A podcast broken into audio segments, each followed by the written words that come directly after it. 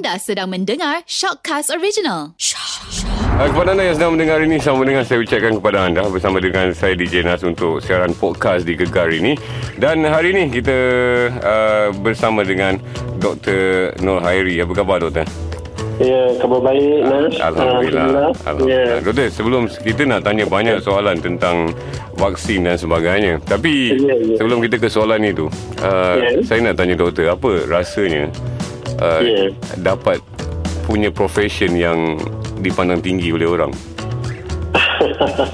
Seriously. Okey. Okey. Rasa, rasanya. Rasanya tu macam mana? Ah, rasanya macam mana? Okey.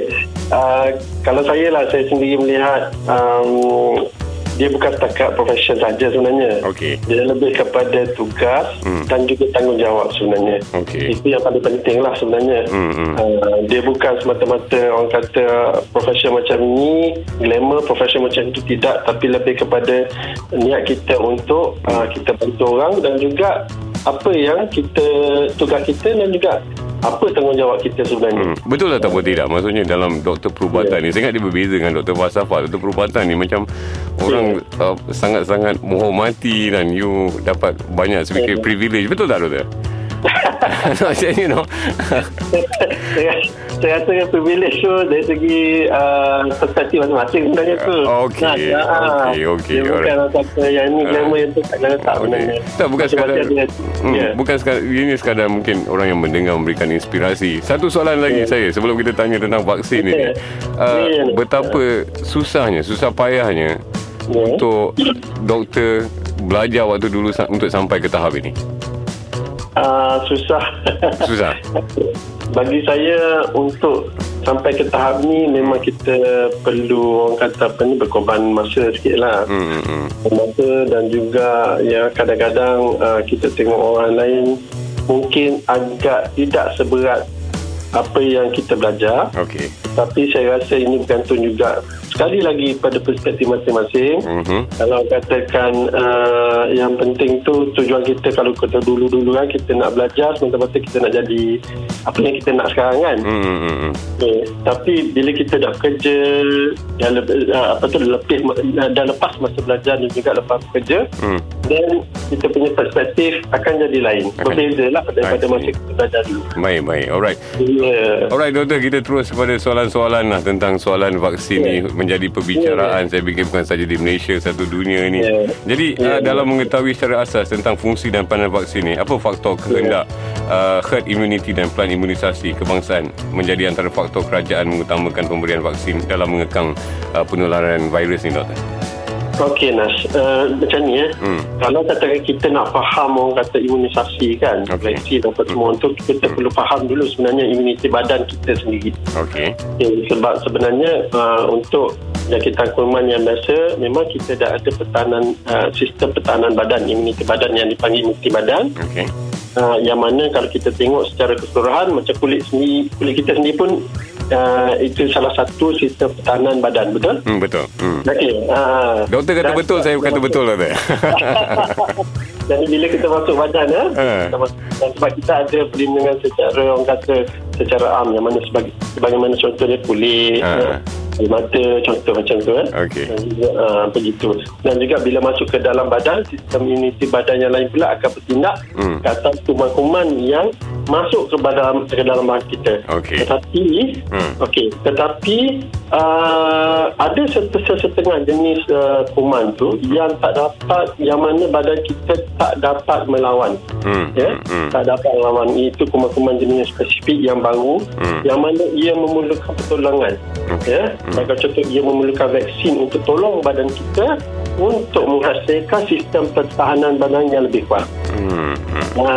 Okey. Dan um, uh, untuk pengetahuan semua, eh, untuk pengetahuan semua, imunisasi juga ialah cara yang orang kata paling mudah dan selamat untuk melindungi penyakit yang berbahaya. Okey. Eh, kalau katakan uh, sebagaimana kita sebut tadi, ianya boleh bantu pertahanan sistem pertahanan badan kita untuk menentang dari jangkitan kuman yang spesifik Okey. dan ia, ia, ianya boleh membantu menguatkan lagi sistem imuniti badan kita lah Okey. dan dan kalau kita tengok kan hmm. mungkin ramai nak tahu macam mana vaksin ni bertindak kan orang nak tanya kan Hmm. so ia ni bertindak okey uh, bila katakan uh, kuman masuk ke dalam badan uh, kuman tu bermakna virus ataupun bakteria Okey. masuk ke dalam badan Hmm. okey Hmm. dia akan mengenal pasti dia punya kuman tu ya Hmm. uh, dia akan mengenal pasti uh, apa tu? Vaksin yang kita dapat tadi dia akan mengenal pasti uh, kita punya uh, virus ataupun bakteria yang masuk badan Hmm. dan dia akan melatih sistem imuniti badan kita untuk hasilkan antibody.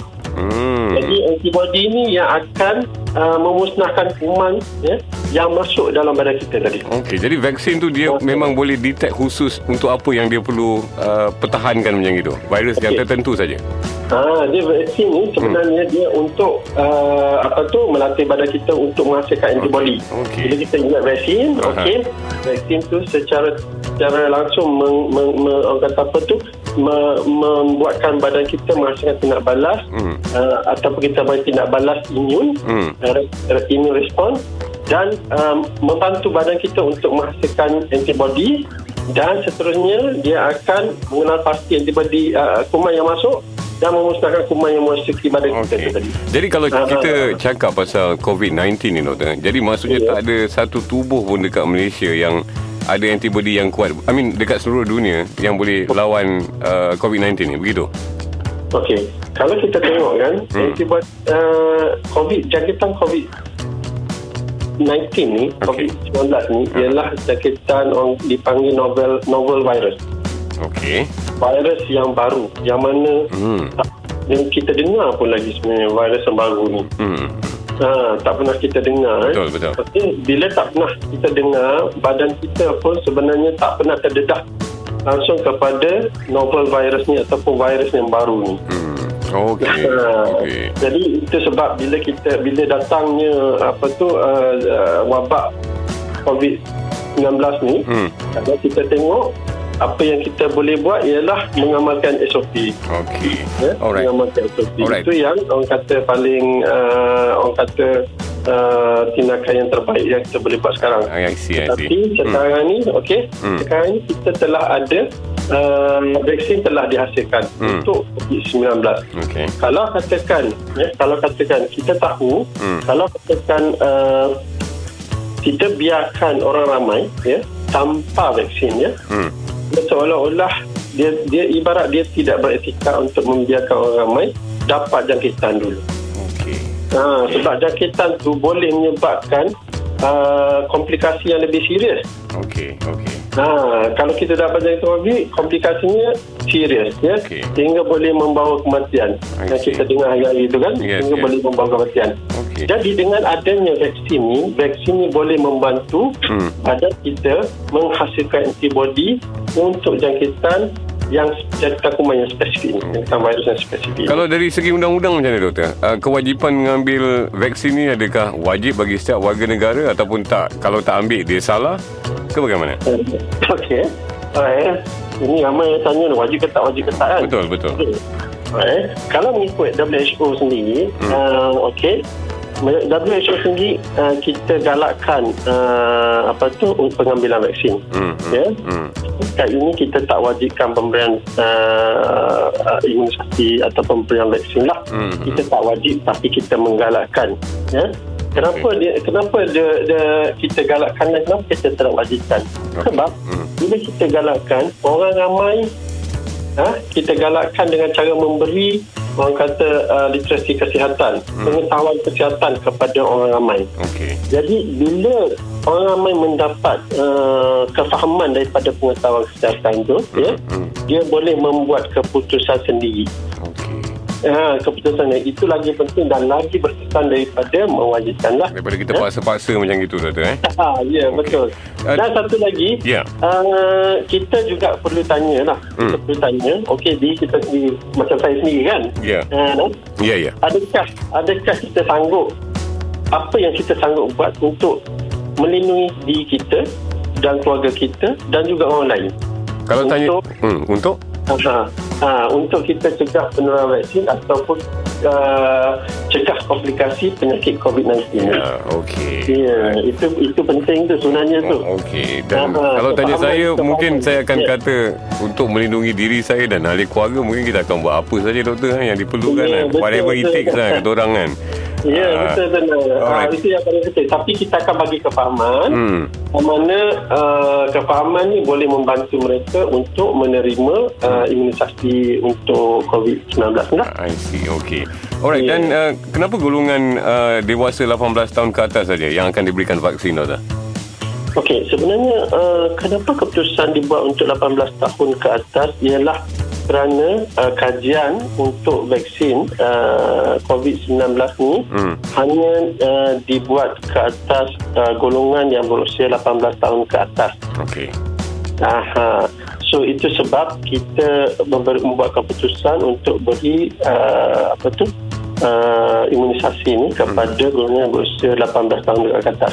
Sebab sebelum uh, kita tak ada lagi kajian yang uh, pemberian imunisasi vaksin di bawah umur 18 di bawah umur 18 tahun ni. Uh, perancangan akan datang mungkin akan diberikan begitu. Uh, itu akan bergantung kepada kajian-kajian yang akan dibuat Hmm, hmm, hmm. uh, ke atas uh, golongan yang berusia 18 tahun ke bawah. Okey. Uh, Dan ni kita tak ada lagi. Okey, uh, kalau katakan untuk uh, golongan yang berpenyakit doktor, maksud saya macam penyakit-penyakit yang kita selalu kata tiga serangkai, darah tinggi, diabetes itu ini bagai semua. Ah, okey eh.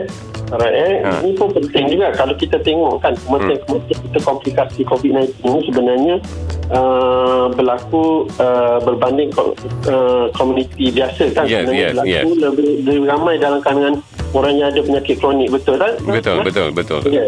Okey, sebab apa kalau kita tengok eh uh, yang pertama eh Hmm. tujuan dia ialah untuk mengurangkan kematian. Oh, okey. Ha, eh, Ya. untuk mengurangkan kematian dan juga komplikasi akibat daripada COVID ini sendiri. Hmm. Selain daripada untuk mengurangkan beban penyakit COVID lah, Okey. sekiranya seseorang itu ada penyakit-penyakit kronik. Hmm. Dan juga uh, dia juga untuk selain daripada itu dia untuk memelihara komuniti juga sebab kalau kita memelihara komuniti dengan cara pemberian uh, vaksin ini Hmm. ya, Hmm. uh, lagi uh, lagi memudahkan sebab ini akan mengurangkan beban sebab kadang-kadang orang tua ya, Hmm, ya, ya. ataupun orang yang mempunyai penyakit-penyakit ni Hmm. dia akan uh, sekiranya ada komplikasi selepas kena penyakit COVID-19 ni akan melibatkan yang tinggi juga bagi dia orang Okey. dan selain daripada itu takutnya dia boleh melibatkan uh, mengurangkan kualiti kehidupan uh, apa tu pesakit-pesakit itu sendirilah Okey, okey. ya Doktor, saya ada satu soalan doktor. Uh, ya ya uh, katakan saya ni saya menerima imunisasi vaksin COVID-19 ni. Adakah Ya. masalah saya dengan COVID-19 ni akan selesai? Okey eh. Uh, kalau katakan kita tengokkan kalau sekiranya uh, NAS menerima vaksin imunisasi COVID kan Okey. Dia bukan sekadar okey kita terima vaksin COVID-19 dia okey selesai tidak macam tu ya Okey. Hmm. sebenarnya Hmm. kita kena selain daripada men, lepas sekiranya kalau kita dah terima vaksin COVID-19 Mhm. dia perlu juga apa yang kita panggil kita kena amalkan juga kita punya SOP kita Hmm, hmm. yang 3W dan juga kita amalkan 3W dan juga 3C Hmm. Okey, ya, itu okey. perlu kita amalkan juga selain daripada penggunaan vaksin pelanas Hmm. uh, itu adalah lebih berkesan Baik, baik. Alright, dan uh, doktor, adakah uh, vaksin COVID-19 ni akan dimasukkan dalam pelan imunisasi kebangsaan ni? Okey.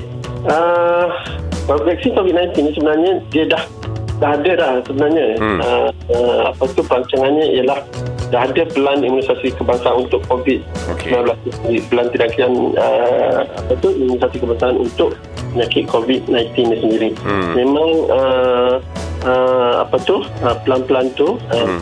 dalam perancangan yang telah ada telah dibuat sebab uh, ini untuk memudahkan kita untuk pelaksanaan semasa pemberian COVID-19 tu. Hmm. Sebab ini penting. Kalau tak ada, uh, agak susah untuk kita laksanakan. Tapi Okey. kalau ada, dan Hmm. kita tengok dalam perancangan sekarang, dalam progres, Hmm. agak uh, memang senang untuk kita laksanakan. Kalau kalau bagi mereka yang nak keluar masuk negara memang kewajipan untuk uh, uh, perlu ambil vaksin COVID-19 ni doktor.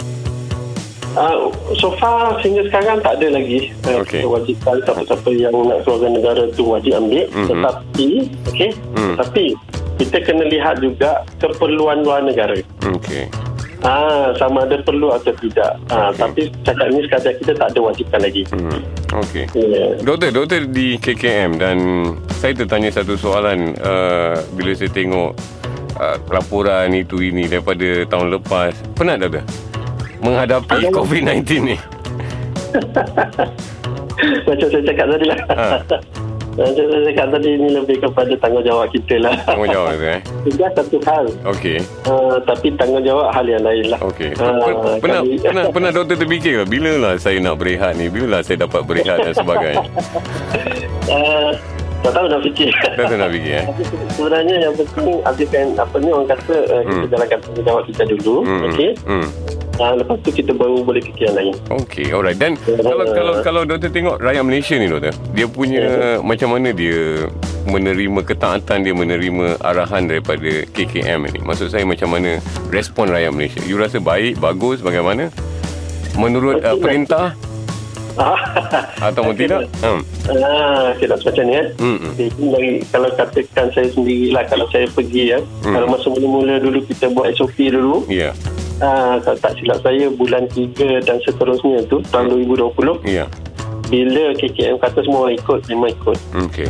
Ah, tapi lama-lama ah, orang kata apa tu Ha. uh, bila dah uh, diberi kebenaran okay. walaupun masih lagi dalam uh, PPKP Okey. ya Hmm, uh. PPP ya Hmm. hmm. masih bila orang kata pemulihan tu eh, sebelum lepas tu kita perkenalkan pemulihan kan Nas Hmm, ya. uh, bila mula tu ada juga yang orang kata compression ataupun ambil mudah Okey. ada setengah-setengah tu yang saya sendiri tengok Hmm.